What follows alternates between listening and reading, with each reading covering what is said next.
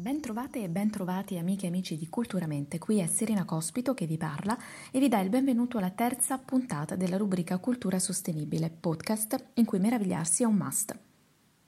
Oggi vi voglio parlare di un movimento che si è fatto sempre più sentire negli anni e che è cresciuto davvero molto.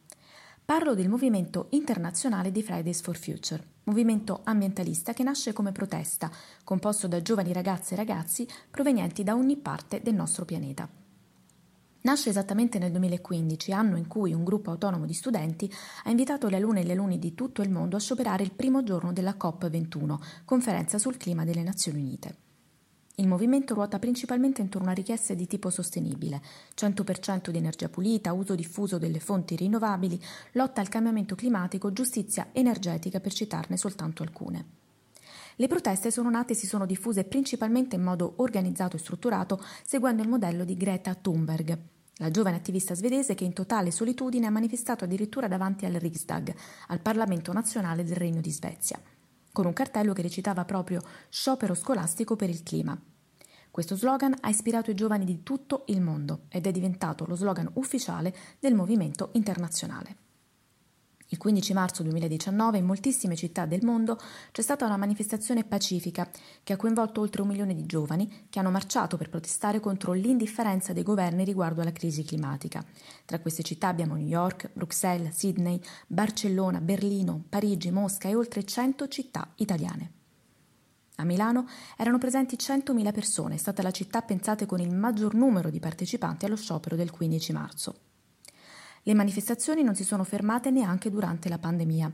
Nella primavera del 2020 infatti si è tenuto il quinto sciopero scolastico per il clima. A causa dell'emergenza sanitaria legata al Covid, l'iniziativa si è svolta interamente online con il nome di Digital Strike, sciopero digitale. Ma torniamo alla figura di Greta Thunberg. Sono diverse le opinioni che ruotano intorno al modello di Greta. Per alcuni sarebbe un'abile influencer dotata di grande strategia comunicativa, addirittura secondo altri ci sarebbe una lobby dietro la sua persona. Lei sarebbe quindi solo un burattino nelle mani dei potenti della Terra. Per altri invece non è assolutamente da temere, ad altri ancora fa paura. Ma perché comunque se ne parla così tanto?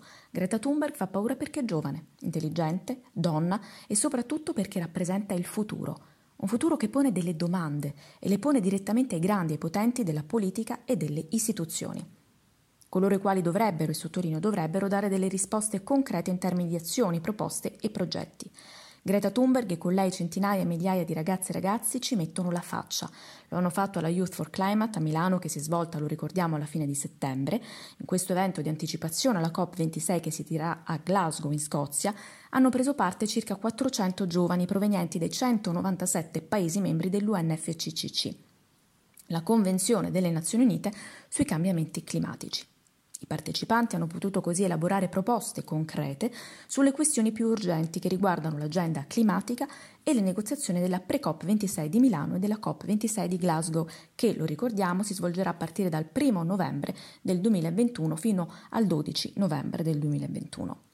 L'evento, dal nome Youth for Climate, Driving Ambition si inserisce nel processo di un coinvolgimento sempre più attivo dei giovani alla causa climatica, iniziato con l'United Nations Youth Climate Summit tenutosi a New York il 21 settembre del 2019. Proprio nel suo discorso nell'ambito della Youth for Climate, Greta Thunberg ha detto che il nostro pianeta non è un pianeta B, non è un pianeta del bla bla bla. Non è stato certamente il primo discorso di questo tipo che Greta ha sostenuto, ricolmo di rabbia e di parole importanti che scuotono le coscienze.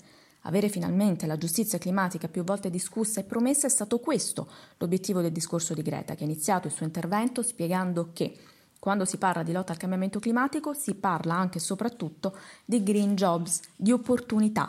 La paladina dell'ambiente ha spiegato infatti che i cambiamenti sono un'opportunità per tutti e che sono necessari poiché per l'appunto non c'è un pianeta B, non c'è un pianeta del bla bla bla. La giovane svedese ha fatto un ulteriore passo spingendo il mondo all'azione. Sapete cos'è secondo me la speranza? Aggiunto, la speranza è dire la verità, agire, non dire bla bla bla. Vogliamo salvare il futuro, allora serve un'azione drastica ora. Parole che fanno sicuramente riflettere, pongono certamente tanti interrogativi. Aspettiamo di vedere cosa succederà all'interno delle prossime tavole rotonde che avranno al centro proprio le tematiche ambientali sempre più urgenti. Con questo mi sembra tutto, passo e chiudo, vi saluto, auguro a tutti voi una buona riflessione, sempre all'insegna della meraviglia e della scoperta e vi aspetto, mi raccomando, come sempre, alla prossima puntata. Ciao!